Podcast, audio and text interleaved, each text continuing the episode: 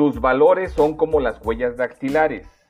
Las de ninguna persona son iguales, pero las dejas sobre todo lo que haces.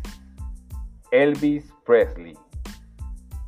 El pasado 21 de agosto, la Comisión de Transparencia y Anticorrupción de la Cámara de Diputados aprobó por unanimidad de 24 votos un dictamen que reforma y adiciona diversas disposiciones de la Ley General de Responsabilidades Administrativas en materia de faltas administrativas de servidores públicos en casos de acoso, hostigamiento y violencia institucional. El dictamen adiciona la fracción undécima al artículo 49 de la ley para establecer que incurrirá en falta administrativa no grave el servidor público cuyos actos u omisiones incumplan o transgredan lo contenido en la obligación de diligenciar debidamente las quejas que se reciban respecto del hostigamiento y el acoso, así como combatir las microviolencias en el sector público ahora como faltas no graves.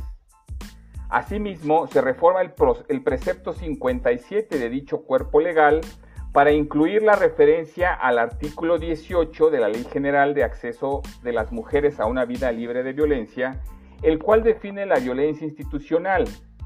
Esta modificación implicaría que incurrirá en abuso de funciones el servidor público que realice por sí o a través de un tercero alguna de las conductas descritas en ese artículo 18 relativo a violencia institucional.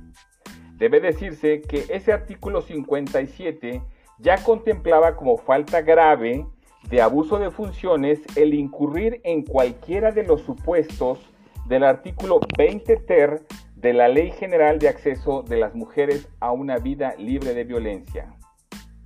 Durante la discusión, la diputada Carla González Cruz del PAN explicó que se modificó el artículo 57 de la referida ley para definir incurre en abuso de funciones el servidor público que cometa por sí o un tercero cualquiera de los tipos de hostilidad previstos en la Ley General de Acceso de las Mujeres a una vida, una vida libre de violencia.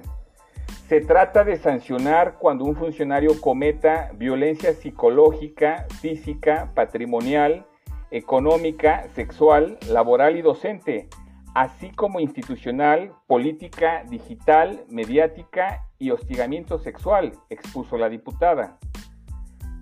Por su parte, la legisladora Esther Martínez Romano del Partido del Trabajo consideró que la reforma se trata de un avance legislativo relevante, porque la población femenina en sus centros de trabajo sigue pidiendo justicia, pero también se reciben las peticiones de los hombres violentados por mujeres. Ellos también sufren acoso sexual y laboral. Con información de Cuadratín y La Jornada. Sígueme en X, antes Twitter, en arroba Adolfo Franco G.